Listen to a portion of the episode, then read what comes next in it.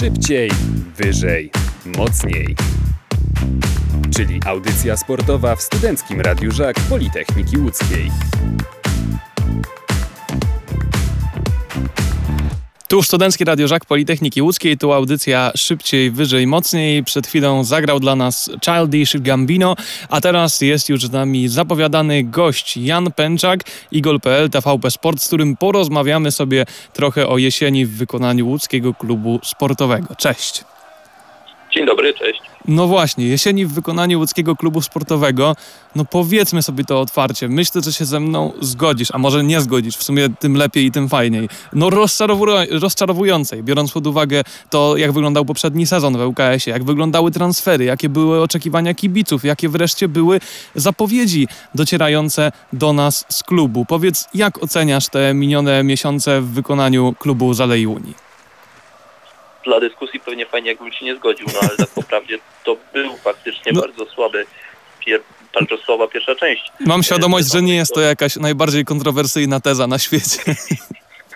Nie, poszukajmy kogoś, kto taką będzie miał, bo to chyba ze świeczką takiej osoby e, szukać, no ale, ale to fakt, bo na wielu płaszczyznach było źle, momentami bardzo źle i chyba to, co najgorsze dla UKS-u, nie chodzi tylko o ten aspekt sportowy, a może hmm. nawet przede wszystkim nie chodzi o aspekt e, sportowy, bo więcej działo się poza boiskiem, bo w zasadzie niewiele dobrego można było mówić o tym, co się dzieje na boisku, więc się mówiło o tym, co poza, a jako że tam było nieciekawie, no to wiadomo, że wiele osób się o tym e, wypowiadało. Od tego aspektu sportowego najpierw e, nie było takiego momentu w tej pierwszej części sezonu, którym ŁKS zagrałby kilka fajnych spotkań z rzędu. Nie było w ogóle stałości w tej drużynie, nie było takiej pewności i konsekwencji, więc e, to miało, jak też doskonale widać e, patrząc na tabelę, gigantyczny wpływ, no a do tego właśnie doszły te kwestie pozasportowe. Się okazało, że pieniądze nie zawsze są na czas, że pieniądze nie zawsze są w całości, no i z tego też e, powodu odszedł m.in. Mikel Rygard, reszta była niezadowolona. Teraz podobno sytuacja jest już ok, jest już opanowana, ale ale to się będzie jeszcze ciągnęło trochę e, za OKS-em, więc pod wieloma względami było źle, ale to może też taki dobry kubeł zimnej wody, bo jednak w ostatnim sezonie głównie było dobrze, może nie w tej drugiej części, bo tam było znacznie gorzej, ale pierwsza część sezonu tamtego była doskonała. Ta jest kompletnie inna. Może to dobrze dla UKS-u przed startem sezonu, chociaż tak naprawdę e, dzień po przegranym barażu z Górnikiem Łęczna w klubie pojawił się nowy trener, Kibu Wikunia. Dostał dużo czasu, żeby e, przygotować drużynę, stosunkowo dużo czasu, biorąc pod uwagę, że został ogłoszony, tak jak wspomniałem, dzień po zakończeniu poprzedniego sezonu. Stosunkowo dużo czasu, żeby przygotować drużynę do trwającego sezonu. Jak byś go scharakteryzował? Jak byś ocenił jego pracę e, po pół roku? Co możemy po tym okresie o nim powiedzieć? Jako o trenerze ŁKS-u?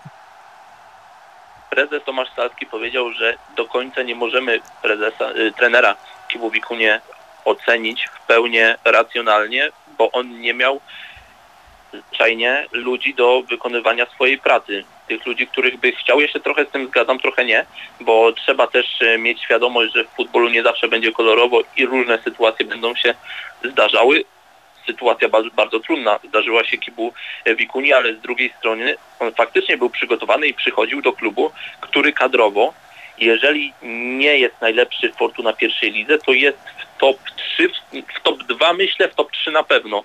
Więc y, miał jakąś wizję tego, jak to będzie wyglądać, kogo może gdzie sprawdzić, kogo gdzie będzie potrzebował, no a nagle w pewnym momencie się okazuje, że na jeden mecz nie ma 12 zawodników, zawodników, których realnie brałby pod uwagę przy e, wybieraniu e, składu i to nie jest normalna sytuacja. Trudno ocenić, czego to jest dokładnie kwestia, bo pewnie kilka rzeczy się na to e, złożyło. Mm, dlatego na pewno dałbym czas Kibu Wikuni, bo to jest trener, z którym doskonale się rozmawia o piłce, ale tak do końca nie wiemy też, co on o tej piłce wie w takim sensie stricto, no bo, y, bo to jednak swoje znaczenie miało, że, y, że po prostu różne koleje losu mu y, przeszkadzały w prezentowaniu swojej gry. ŁKS miał od początku sezonu grać tak jak do tej pory, czyli utrzymywać się przy piłce, czyli z tą piłką się bawić, no a nagle się okazuje, że nie ma ludzi, którzy potrafią to robić, bo środek pola robi się pusty, nie ma w pewnym momencie trąbki, nie ma e, Antonio Domingueza, no i, i co zrobić? Są po prostu postaci drugo, drugoplanowe, które do takiej gry nie nadają się na dłuższą metę. Raz, że nie ma ludzi, a dwa, że UKS nawet e, posiada tę piłkę, wymienia podania, ma 67% posiadania, 7-8 strzałów celnych, a potem na przykład traci bramkę w końcówce i przegrywa mecze. To jest drugi problem, myślę, Kibu Wikuni. Popatrzyliśmy na ławkę trenerską, e, to chciałbym, żebyśmy teraz spojrzeli e, na boisko e, i pomówili o personaliach, e, o zawodnikach UKS-u. Kogo wyróżniłbyś na plus może po tej jesieni, choć po takiej e, rundzie nie jest to może najprostsze, a kto cię rozczarował w drużynie ŁKS-u? Myślę, że wbrew pozorom to może być całkiem e, proste, bo pojawiły się postaci nieoczywiste i to, to jasne, ale te postaci pokazały, że potrafią skorzystać z szansy, którą dał im po prostu los, bo tak się w życiu zdarza. Nie zawsze coś się wypracuje w tym przypadku e, czysto pod względem sportowym, tylko komuś się y, akurat coś złego wydarzy, no musisz skorzystać. Taka, taki to jest sport brutalny, no ale y, taki jest. Dlatego pojawił się Oskar Kuprowski, który się okazało, że jest rozwiązaniem w zasadzie na kilku pozycjach. I ja nie przypominam sobie meczu, którym Oskar by zawalił. Na początku nie miałem do niego zaufania, bo wydawało mi się, że to jest zawodnik, który oprócz waleczności, tego, że będzie w stanie piłkę przeciąć, może gdzieś zagrać na bliższą odległość, to mm, niewiele ma swoich atutów się okazało, że tych atutów on ma bardzo wiele i to w wielu miejscach na boisku, koniec końców najczęściej na środku obrony i tam wyglądał świetnie. Poza tym Maciej Radaszkiewicz, no, ja jestem zdania, że on by w normalnych warunkach nie był brany pod uwagę, być może w ogóle, gdyby cały czas byli zdrowi Samu Correal, choć było wiadomo, że on jeszcze czasu potrzebuje, bo to nie była świeża sprawa z jego kontuzją, no ale był też Stipe Juric, Ricardinho, więc on był co najwyżej wyborem numer 3 w pewnym momencie. Przez długi czas, jak się okazało, był wyborem już koniec końców numer jeden i jest drugim najlepszym strzelcem LKS-u. Więc to też się z niczego e, nie wzięło, ale przede wszystkim wydaje mi się postać, która rozwiała, rozwiązała duży problem LKS-u na przestrzeni ostatnich kilku sezonów, czyli młodzieżowiec Mateusz Bąkowicz, bo to jest człowiek, od którego zaczęto szybko wymagać i który szybko pokazał, że że wymagać można, bo on ma dużo jakości e, sportowej, on się po prostu sprawdzi i, i to też w wielu e, okolicznościach, też w sytuacji, kiedy akurat nie miał może kompanów do, do gry, których miał mieć, bo kontuzje wykluczały różnych zawodników. Ta trójka przede wszystkim Bąkowicz, Radaszkiewicz, Koprowski. Bardzo nieoczywiste postaci, ale to też była nieoczywista runda ŁKS-u, więc oni po prostu tak znikąd się pojawili. Zgadzam się z tym, co powiedziałeś, choć zastanawiam się, czy to, że po sezonie wyróżniamy w ŁKS-ie piłkarzy, którzy przyszli z rezerw jest dowodem na e, ich siłę, czy na słabość polityki transferowej prowadzonej przez klub, ale to już jest inny temat zupełnie do dyskusji. Okej, okay, to wiemy już, e, kogo widziałbyś w roli takich plusów dotychczasowej części sezonu, to jeszcze no, muszę cię trochę pociągnąć za język w sprawie tych minusów. Od kogo spodziewałeś się jednak trochę więcej e, w tych dotychczasowych meczach? Pewnie wiele postaci można wymienić, bo w zasadzie problem był w każdym miejscu e, na boisku, więc tak po kolei. Nie chodzi nawet o te kwestie pozasportowe, ale Miguel Rygard. Średnio mnie przekonują te, te słowa, które jeszcze były w momencie, kiedy on był w klubie, że on zaczyna wyglądać lepiej, że on zaczyna prowadzić e, drużynę. Okej, okay, ale czy on zagrał jakiś naprawdę bardzo dobry mecz? Bardzo dobrze zagrał z Widzewem. Tak, bardzo dobre miał, miał derby, okej, okay, tu, tu zgoda, ale poza tym to jest y, zawodnik, który ciągnął ogromne pieniądze z tej drużyny, z tego klubu y, i to jest człowiek, który na którym ciążyły ogromne oczekiwania, więc to, że on zagra kilka meczów ok, to to jest nic przy takim nazwisku, jakim miał być Rygard. To, to nie jest żadna wartość. Podobnie e, Ricardinho bo on miał niezłe wejście do drużyny, tam świetna przewrotka przeciwko Widewowi, kilka razy wybierany najlepszym zawodnikiem miesiąca, ale później, później gasł i z niego pożytku w zasadzie e, w zasadzie nie było. Na pewno więcej spodziewałem się od Bartosza Szeligi, e, bo on miał mecze bardzo dobre, miał na przykład kapitalną pierwszą połowę przeciwko Widewowi. To był znakomity wtedy jego czas, ale poza tym no, nie wyszedł też ten eksperyment z nim na lewej stronie obrony i trochę się zastanawiam, czemu mm, od tego nie odchodzi klubu Wikunia. Też myślę, czy tam nie wchodzą w, gry, w grę jakieś kwestie pozasportowe, ewentualnie z Adrianem Klimczakiem, ale, mm, ale to tylko takie moje osobiste domniemania, bo, bo według mnie Klimczak jest znacznie lepszym zawodnikiem na boku i on tam grać powinien. Według mnie to nie jest środowisko Szeligi, od niego też się dlatego spodziewałem e, więcej.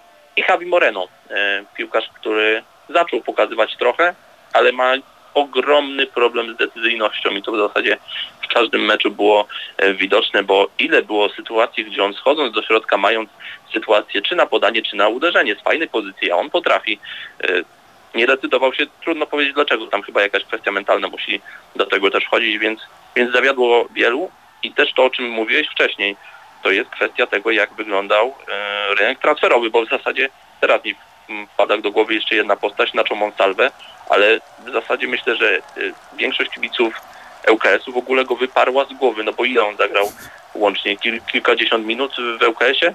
Może trochę ponad 100, no ale co to jest? To miał być zawodnik, który miał tworzyć duet e, bardzo mocny duet stoperów z Maciejem Dąbrowskim. On na razie kompletnie nie wypalił też. Bardzo paradoksalne nam wyszło to podsumowanie. Wśród największych plusów ludzie z cienia, a wśród największych minusów ci, którzy przychodzili jako największe gwiazdy do ŁKS-u. Przenieśmy teraz ten nasz zoom, tak bym to nazwał, z plusów i minusów na e, młodzieżowców, no bo ta pozycja ŁKS-u w Pro Junior System to miał być klub, który w bardzo dużym stopniu oparty jest na młodych piłkarzach, który młodych piłkarzy promuje i faktycznie właśnie jakiś czas temu, kiedy sobie to przypomnimy, ŁKS szczycił się młodzieżowymi reprezentantami kraju, sprzedawał młodych piłkarzy do mocniejszych klubów, przypomnijmy Pyrdoła, Ratajczyka czy Sobocińskiego. No teraz ta sytuacja wygląda zupełnie inaczej. To miejscowy rywal wysyła e, piłkarzy na zgrupowania młodzieżówek, a po młodzieżowców ŁKS-u raczej nie ustawia się kolejka chętnych, no i także ta pozycja w Pro Junior System odzwierciedla